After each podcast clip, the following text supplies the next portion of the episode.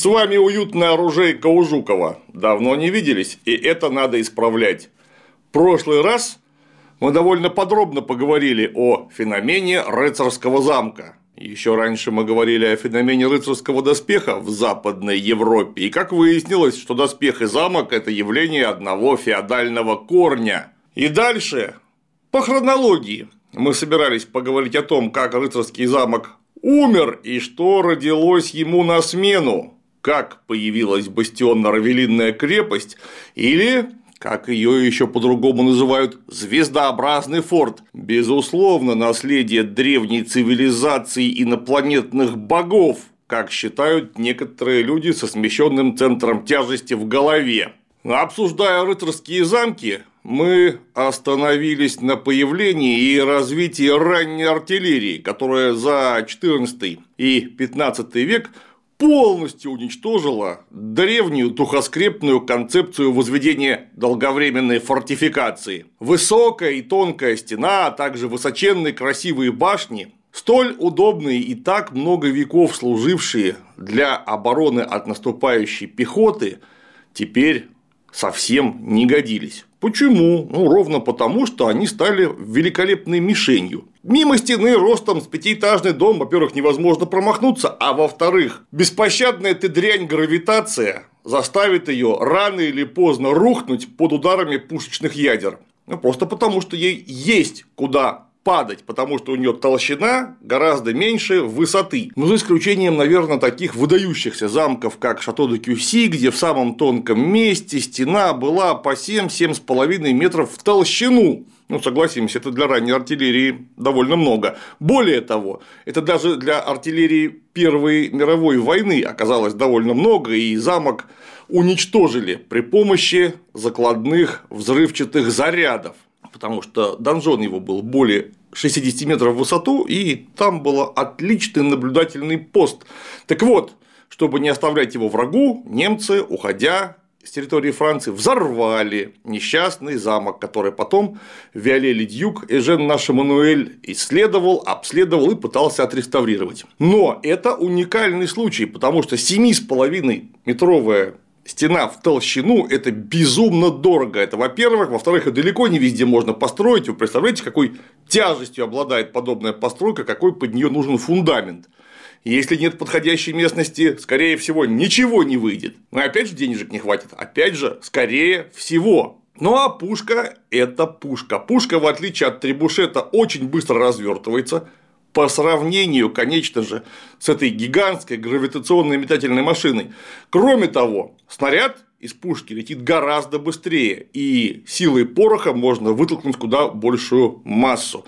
Вот, например, при осаде Константинополя турками использовались гигантские бомбарды, которые метали ядра, каменные ядра, весом до 400 килограмм. Нет такого трибушета, который может на хоть сколько-нибудь представительную дистанцию метнуть подобного веса ядром. Просто не существует. Он будет слишком большой, к нему потребуется слишком тяжелый противовес. А значит, он сам по себе будет представлять из себя очень хорошую мишень для контрбатарейной борьбы изнутри обороняемой фортификации. А что такое 400 кило да даже 300, даже 50, которые покидают ствол со скоростью метров так в 200 в секунду. Это совершенно чудовищная кинетическая энергия, и если стена может обвалиться, не с первого, но со второго или с двадцать второго попадания она неминуемо обвалится. И таки уже стало нужно что-то делать. Еще Кристина Пизанская, первая женщина-писатель в э, истории Европы, после античности, разумеется, сообразила, что что-то здесь не так, и надо как-то менять фортификацию, разработав ряд предложений, которые, впрочем, при ее жизни полного применения не нашли, и Кристина Пизанская вряд ли может считаться родоначальником теории новой фортификации. А вот Альбрехт Дюрер, великий художник Северного Возрождения, вполне может. Потому что, в отличие от Кристины Пизанской, он разработал и предложил стройную систему по возведению, укреплению и обороне городов, для чего написал целый трактат, который назывался «Руководство к укреплению городов, замков и теснин», кое вышел в Нюрнберге в 1527 году. Трактат этот был настолько революционным, что его тоже не смогли полностью воплотить. И тем не менее сейчас состоится интеграция. Что не говори, а 15 век выдался интересным, особенно удалить рыцарские турниры совсем причитающимся. Ну там могучие скакуны, сверкающие доспехи, герольды, знамена с гербами участников. Ну, прекрасные дамы, в конце концов. Э, в общем-то, принять участие в чем-то похожем можно и в наши дни, но для этого надо долго и упорно тренироваться, плюс разжиться всем необходимым снаряжением. А ведь еще лошадь где-то найти надо. К счастью, ощутить себя рыцарем без страха и упрека можно гораздо проще. Вот с такой настолкой. История рыцаря. Турниры тут организованы почти как настоящие. Сперва идет подготовка с закупкой доспехов и боевого коня, а также не забудьте истово помолиться в церкви. Божественное вмешательство может сыграть решающую роль в поединке. Типы турниров в истории рыцаря тоже вполне себе историчны. Plaisance – это жестокий PvP на выбывание, а pas d'armes – обычный PvE против картонных рыцарей и победой по очкам. Впрочем, победить в pas d'armes е ничуть не проще, чем в Plaisance е. Среди картонных участников прославленные рыцари и даже короли, так что отхватить можно довольно нехило. В общем, играя в эту настолку, обзавестись шрамами и дворянским титулом вряд ли получится, а вот прекрасной дамы запросто. Играть-то можно вчетвером, а не обязательно чисто мужским коллективом. А нахватить такую рыцарскую историю сможешь, пройдя по ссылке под роликом. Храбро жми! По мнению Дюрера, который многое додумал, многое подчеркнул из уже существующей практики, замки требовалось изменить вот как. Во-первых, нужно было углубить ров и стену, которая защищает саму фортификацию, требовалось вот этот ров утопить настолько, насколько это возможно, так, чтобы пушка не могла ее обвалить прямым выстрелом снаружи. Причем глубоченный ров требовалось выполнять не просто так, а выбрасывать землю, полученную при отрытии, наружу, формируя контр-эскарп, то есть большой выступ, который будет прикрывать главную стену от орудийного огня с поля. Это, как несложно догадаться, Спойлер-спойлер, предшественник Гласиса, который будет украшать все звездообразные форты в будущем. Но это мы забегаем вперед. Кроме того, Дюрер предложил закруглить стены крепостей замков и закруглить башни, превратив их в так называемые рондели. То есть очень далеко вынесенные бастионы, он и применял такой термин – бастея, которые будут весьма крупными и обороняться двумя ярусами артиллерийских и стрелковых галерей наверху и внизу. Закругленная форма даст максимальное угол рикошетирования при попадании тяжелого ядра снаружи. Но это не все. Внутрь рва должны быть утоплены специальные казематы, вообще не виденные снаружи. И вот эти казематы от касса армата, то есть вооруженный дом по-итальянски, должны быть оснащены бойницами подошвенного огня, которые будут стрелять вдоль рва, если противник спустится туда. Таким образом, Дюрер во многом предвосхитил находки будущих полигональных фортов уже 19 века. Надо ли говорить, что идеи Дюрера полностью воплотить не получилось чисто физически. Это, во-первых. Во-вторых, все таки кто такой был Дюрер, несмотря на эпоху Возрождения, которая царила на дворе во время его жизни. Так был он средневековым схоластиком, и поэтому к построению своей теории подошел предельно схоластически, выделив четыре типа идеальных укреплений. Квадратное укрепление, прямоугольное укрепление и так далее, которые далеко не всегда можно было применить к местности. Вот очень хорошая теория, но вот на нашу скалу она, прошу прощения, не налезает. Поэтому теория Дюрера осталась во многом, всего лишь теорией. Да и, повторюсь, далеко не все он придумал сам, потому что здоровенные круглые башни с толстенным основанием, которое под большим углом выдается вперед для парирования орудийного огня, делали до Дюрера, без Дюрера, вместо Дюрера буквально по всей Европе. Там где был риск применения тяжелой осадной артиллерии. Да, то есть почти везде, наверное, долгое время, кроме Восточной Европы, где подобного рода средства начали активно появляться ближе ко второй половине к концу 15 столетия. Тем не менее, кидать камни в Альбрахта Дюрера просто невозможно, потому что, наверное, он явился первым человеком, который спустя очень много веков после излета античности составил целый труд на тему того, как правильно построить крепость. Таким образом, явившись безусловно новатором, тем более, что его идеи так или иначе были реализованы, например, в Вероне, где построили очень мощные рондели под названием Делля Бокара, ну и в крепости Шафгаузен на севере Швейцарии, э, на Рейне, где имелась трехярусная весьма эффективная оборона, но тут был, конечно, главный минус, стоило все это очень и очень дорого. Итак, наступила совершенно новая эпоха. И вот эта новая эпоха, которую можно условно охарактеризовать этапом Дюрера, породила новый замок. С толстым основанием, вынесенным под большим углом наружу, глубоким рвом, наличием контур эскарпа с другой стороны рва, которые постепенно стали одевать в каменную кладку для максимального эффекта рикошетирования при попадании ядра. Башни заменяют эти круглые рандели бастионы, бастеи, еще не настоящие бастионы, безусловно. И у них, конечно, был один минус, помимо того, что они были чудовищно дорогостоящими. У них были мертвые углы. Потому что круглая форма, если посмотреть на нее сверху в плане, совершенно однозначно не позволит простреливать все пространство вокруг себя. А мертвая зона при обороне это крайне опасная штука. Почему? Да ровно потому, что туда может подкрасться минер с миной, туда может подкрасться саперный отряд, который заложит петарду, то есть серьезный штурмовой заряд, который сможет в свою очередь повредить кладку. Там в конце концов сможет накапливаться штурмующий контингент, который ринется на стены,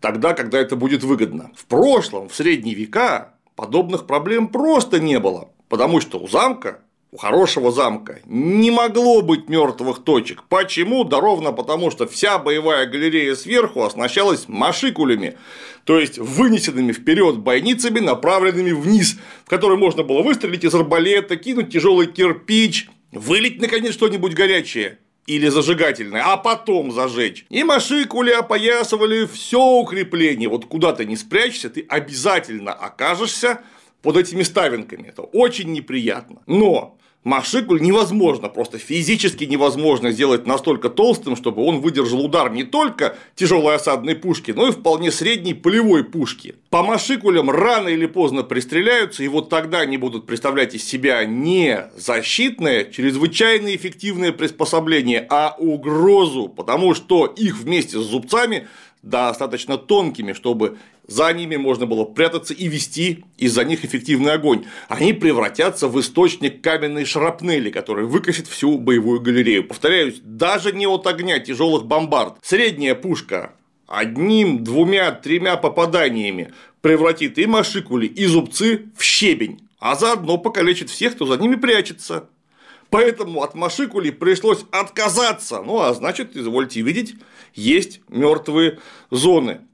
Ну и тогда в Италии, а Италия в силу того, что это был самый богатый регион тогдашней Европы, то есть там было больше всего денег, вот именно Италия стала настоящим пионером новой фортификации. Каковой было много, каковая была разработана лучше всего и применена наиболее широко. Вот этот крепостной дольче стиль нового, то есть новый сладостный стиль, назвали вполне заслуженно Траче Итальяно – итальянское укрепление. И вот итальянское укрепление явилось прямым предвозвестником того, что мы знаем как звездный или звездообразный форт или система маршала Вобана. Себастьен Лепетер, маркиз де Вобан – это бренд, безусловно. Когда человек хоть сколько-нибудь разбирающийся, что-то слышавший о старой фортификации, говорит система Вабан, он представляет себе совершенно конкретного облика крепость и совершенно конкретный способ ее атаки. Но придумано это было не Вабаном. Об этом постоянно забывают. Вот э, это-то упущенница в том числе мы и обязаны развенчать. Несмотря на то, что Вабан был великим человеком, появилось это не при Вабане в второй половине 17-го, начале 18 века, а значительно раньше. В 16 веке под огнем пушек итальянской войны, а правильнее сказать итальянских войн, каковые явились сложнейшим испытанием не только для Европы, но и конкретно для Италии, на территории которой в основном и разворачивались описываемые события, оставляя итальянцев в глухом недоумении, почему французы, немцы и испанцы дерутся в Италии за Италию, а мы, казалось бы, тут причем мы вас вообще не приглашали. Но получилось как получилось. А осад там было очень много, и пушки сказали свое самое веское слово до 1559 года, до мира в Като-Камбрези, где французов такие вынудили подписать крайне невыгодные для себя договоры. Что же сделали итальянцы? А извольте видеть, итальянцы полностью отказались от круглых башен. Несмотря на все выгоды подобного рода формы, которая по средневековым, да и античным понятиям является идеальной, в том числе для отражения прямого силового воздействия. Потому что круг одинаково изогнут во всех направлениях, а значит, он обеспечит рикошетирование с любого угла. Но мертвая зона, вот проклятая мертвая зона сделала так, что идеальный в геометрическом смысле объект не пригодился. И вместо него сделали треугольник, а потом и пятиугольник, открытый с сзади, так что в него можно было подводить подкрепление. А вот треугольник-то, если их поставить несколько вокруг крепости, не имеет мертвых точек вообще, потому что каждый соседний бастион, а именно так стала называться эта фигура, будет стрелять вдоль стен соседнего бастиона. Таким образом, каждый из них поддерживается двумя сразу. При этом он сам поддерживает один или другой справа и слева от себя. Это была по-настоящему простая гениальная идея. Появились некоторые другие изменения. Постепенно стали отказываться от всех видов зубцов на вершине бастиона и стены. Но почему я уже описал. Вместо этого стали переходить на защитный скос, который также называется гласис. Стрелки таким образом не могли больше перевешиваться со стены вниз и производить огонь. Это было решительно невозможно, потому что нет зубцов, а сам гласис мог быть очень толстым. Что в предыдущую эпоху сделало бы укрепление полностью непригодным, просто потому что из-за толстого в метра полтора-два гласиса невозможно стрелять вниз настолько далеко, что мертвая зона превратится в смертельно опасную мертвую зону. Там можно полк спрятать в такой мертвой зоне. Если мы, конечно, не говорим об траче итальяна, которая вообще не имела мертвых зон, простреливаясь со всех сторон полностью. Бастионы поддерживали друг друга, как я уже сказал, а основание пятиугольного бастиона, обращенное перпендикулярно к стене, которая называется по-итальянски куртина, то есть завеса, простреливало фланкирующим огнем в обе стороны всю предстенную область.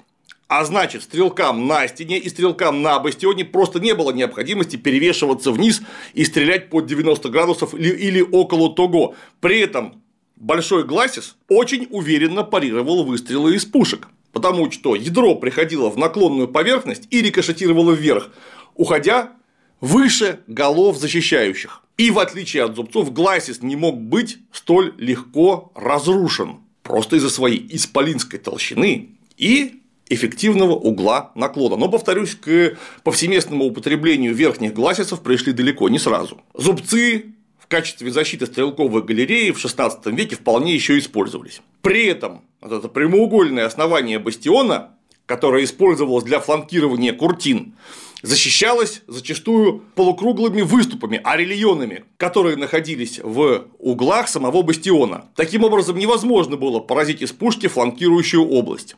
Фланкирующие области могли быть самые сложные, они могли быть одноярусные, двух- и даже трехярусные, уходя ниже среза рва.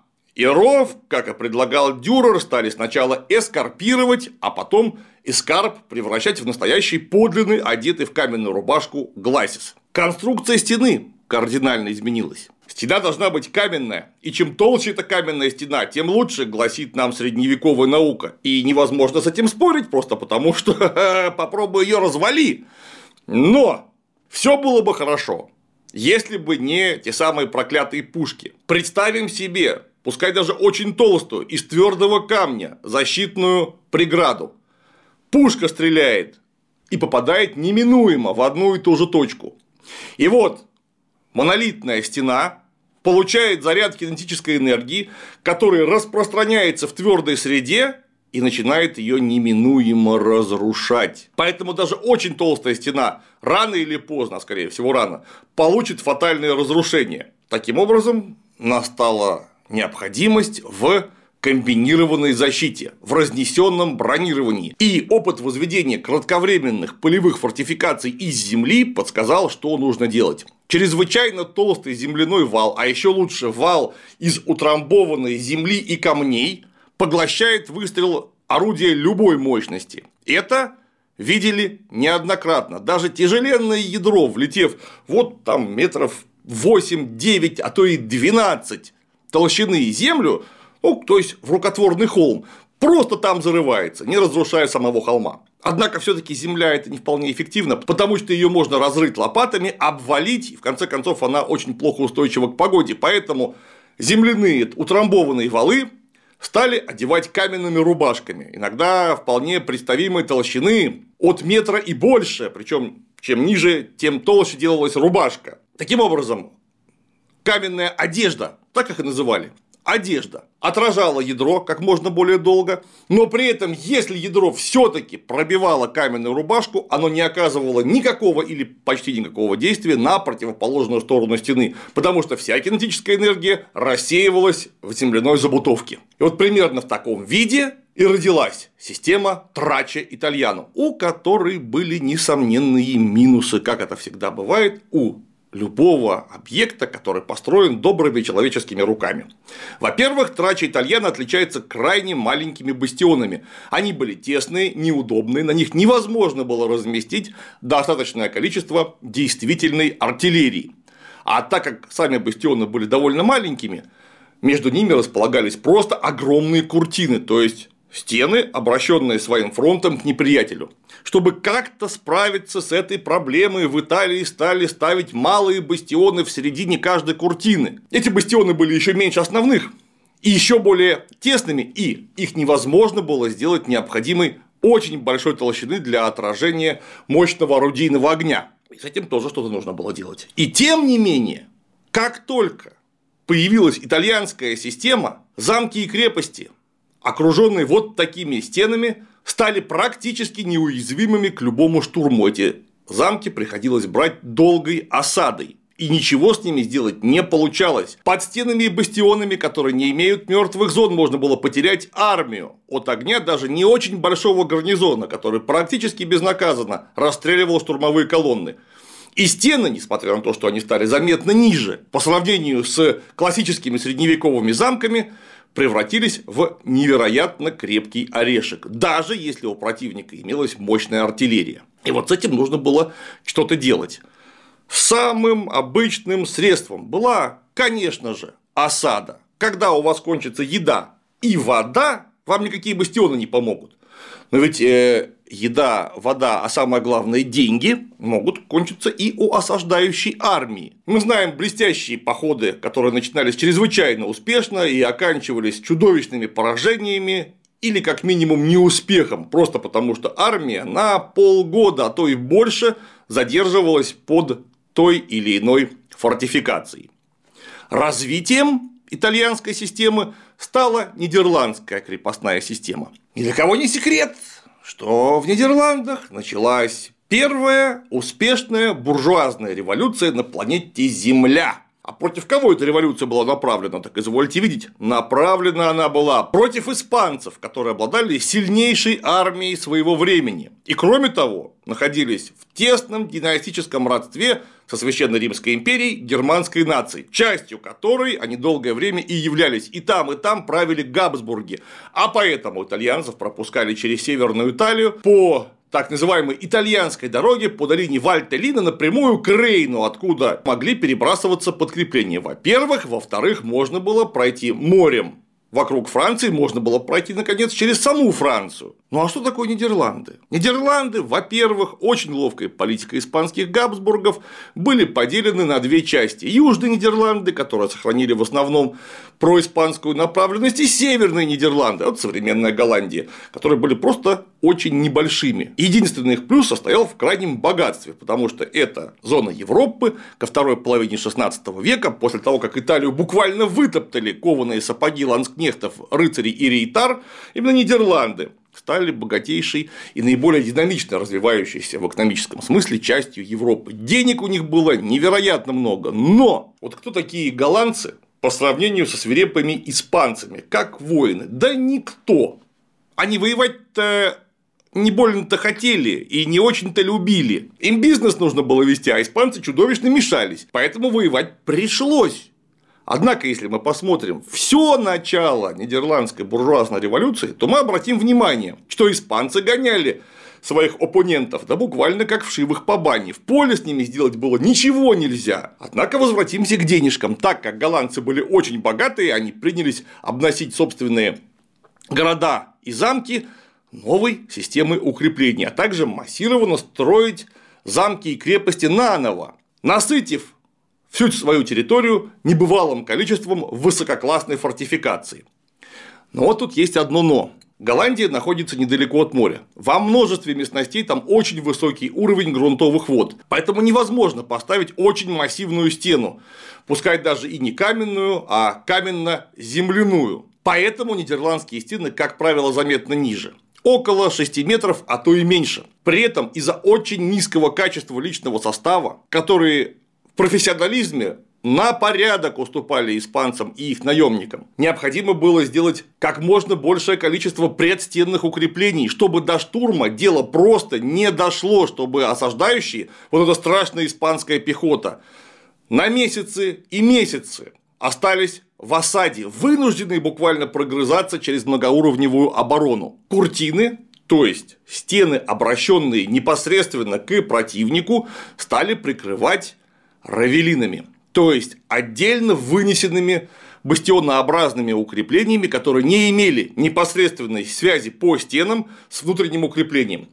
При этом треугольный равелин полностью прикрывал куртину от внешнего огня. И, если что, из него вели ходы, по которому гарнизон мог эвакуироваться в основную крепость. Но ведь Представляете себе, что значит быть в гарнизоне такого равелина? Вдруг ты не успеешь убежать, и туда заберется испанская пехота, да вас же всех перережут. Таким образом, мотивация гарнизона у Равелина будет очень и очень низкая, и они смогут забежать в любую секунду. Но вот тут-то мы приходим к настоящему гению нидерландских фортификаторов. Перед Равелинами и бастионами были вынесены гонверки и кронверки, то есть дополнительные укрепления, которые прикрывали даже ров. Вот туда были вынесены легкие пушки, мушкетеры, аркебузиры, саперы, которые слушали, не ведется ли тихая сапа, то есть подкоп и они насыщали огнем все пространство перед крепостью, поэтому испанцам приходилось брать сначала кронверки, потом переходить к равелинам, и только после этого накапливать войска для штурма, чтобы взять сами стены, за которыми чаще всего находилась цитадель. Очень может быть, что и старая средневековая цитадель, прикрытая вот этими вот мощными равелинно-бастионными укреплениями и абсолютно недоступная для огня современной артиллерии. Что такое штурм настоящей нидерландской крепости показала осада Ост-Энде, которую современники считали новой Троей, да просто потому, что продолжалась она порядка трех лет. Для испанцев это было принципиально важно. Только что в 1600 году они проиграли битву при Ньюпоре. Кому проиграли? Морису Аранскому, который командовал наемным сбродом и голландцами, которых только что испанцы били как хотели, даже при очень серьезном численном преимуществе противника. И вот они проиграли. И вот теперь Остенда, его нужно было брать во что бы то ни стало. И его взяли, потратив просто чудовищные средства. Но причем заметьте, ни один штурм Остенда не увенчался успехом. Остенды просто сдали, когда кончились любые возможности к сопротивлению. Чтобы срыть все эти каменно-земляные и просто земляные укрепления, было потрачено несколько сот тысяч ядер, которые выпускали на протяжении трех лет. Возводили специальные дамбы, чтобы перекрыть гавань Остенде и не допустить голландской помощи снаружи. Строились плавающие батареи, осадные башни, подводились подкопы. Словом, осада Остенда превратилась в настоящий ад. И только вы представляете, трехлетние усилия по взятию пятачка, ну не знаю, размером гектаров 20, на который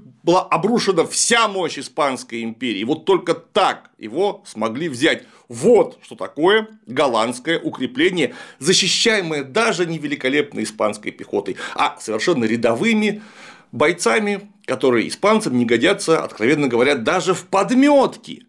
Но время шло. Время шло, и Себастьян Лепетр Девобан, практик, военный инженер, прошедший десятки, без дураков, десятки осад в качестве штурмующего и обороняющегося, десятки стычек, командовавший войсками, обеспечивавший логистику, в конце концов принялся систематизировать тот опыт, который достался ему от предков и который он получил сам в ходе очень тяжелой военной карьеры. И что же он сделал? Да, по сути дела, он не придумал ничего нового. Задача Вабана была не придумывать что-то революционное, а систематизировать то, что он уже видел, и применить виденное к новым постоянно изменяющимся реалиям, создав не догму, а метод. Вот так правильно говорить. Система Вабана является методом Вабана, а не системой как таковой в схоластическом, еще средневековом понимании, в котором жил, например, уже упоминавшийся нами Альбрехт Дюрер. Вабан чрезвычайно сократил длину куртин,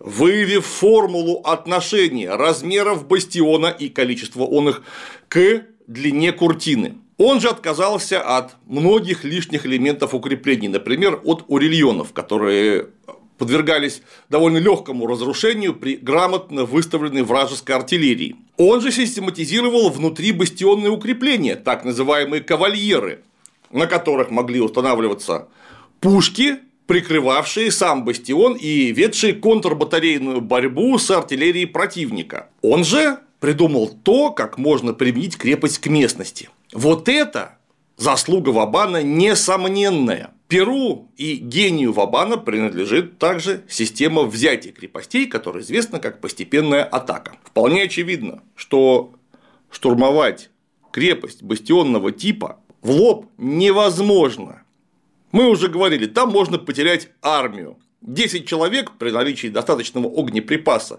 и желания обороняться убьют и 100, и 200, и 300 человек, которые пойдут на приступ, вне зависимости от наличия доспехов, вне зависимости от профессионализма и боевого опыта.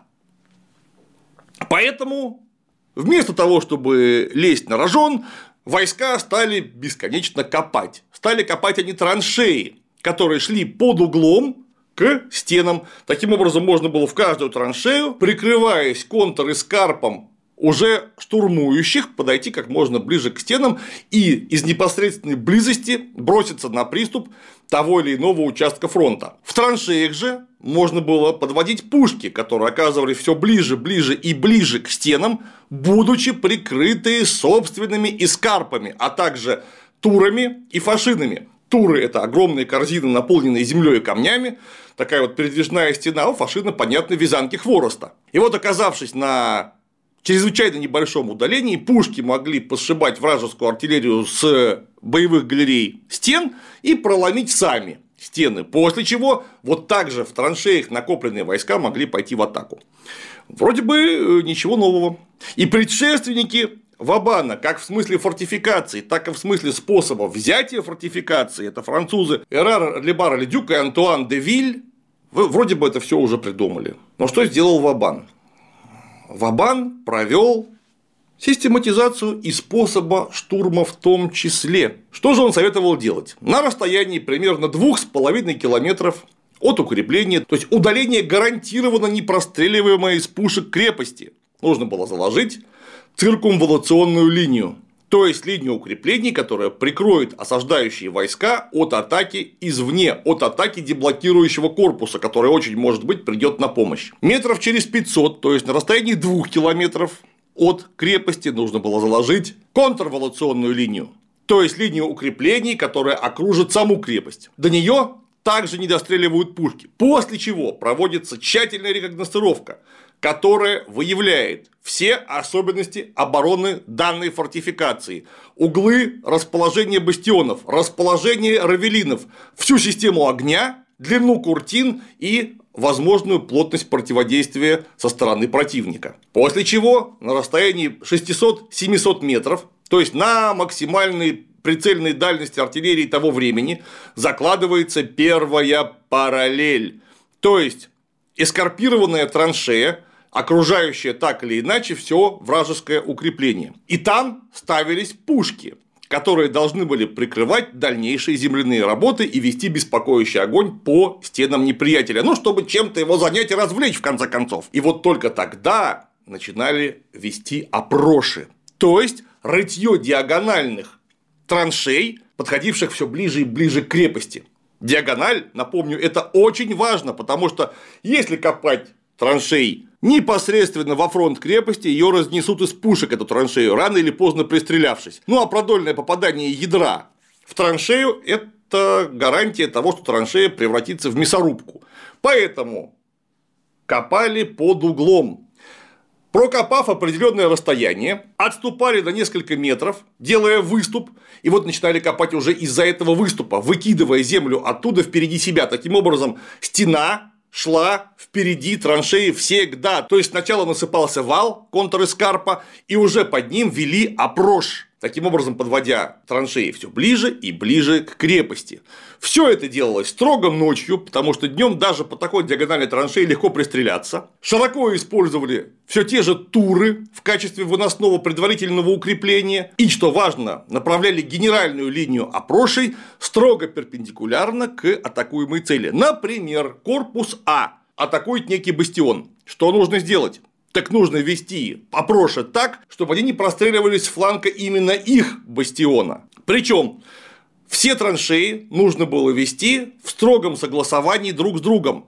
До какого места? А вот примерно до 300-350 метров до стен неприятельского укрепления, где опроши прерывались и закладывалась вторая параллель, которая позволяла не только накапливать войска, но и сообщаться между штурмовыми опрошами на всем протяжении штурмуемого фронта. И если вдруг противник предпримет дерзкую вылазку и захватит одну из опрошей, подкрепления из других опрошей по параллелям всегда могут прийти, отрезав неприятеля от собственного укрепления. На второй параллели, которая находилась в два раза ближе, чем первая параллель, устанавливались рикошетные батареи и брешь батареи, а также мортирные батареи, которые забрасывали бомбы по баллистической траектории внутрь укрепления. Брешь батарея, она же проломная батарея, должна была пробивать стены, куртин и бастионов. Рикошетные батареи вели огонь при помощи хорошо и очень здорово отработанного эффекта рикошетирования круглого ядра о более или менее твердую поверхность,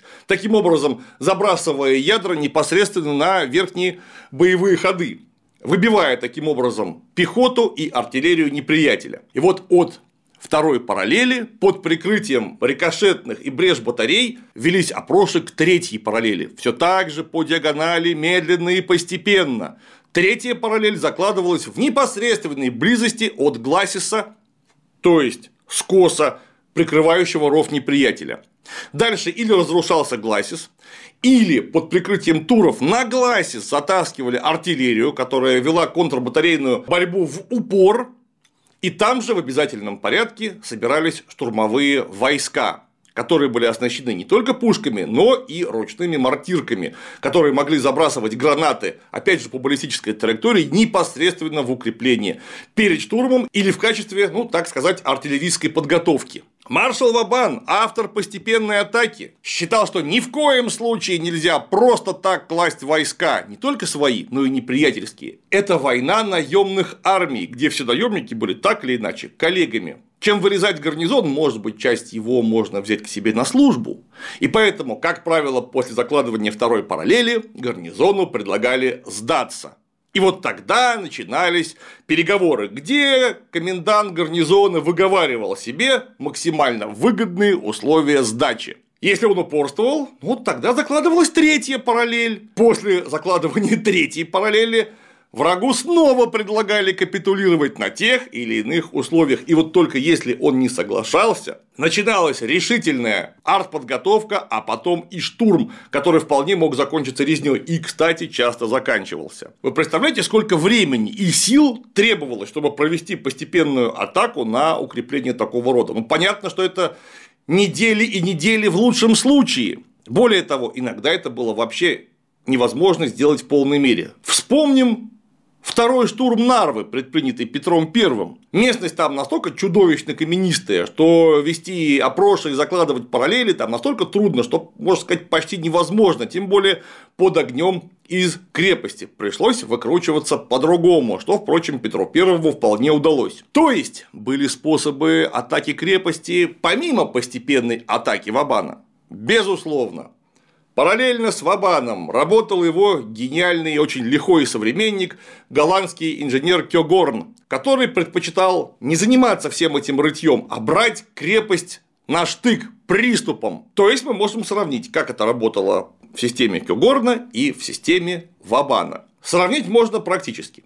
Вот крепость Намюр, которую штурмовал Вабан в 1692 году, и он взял ее.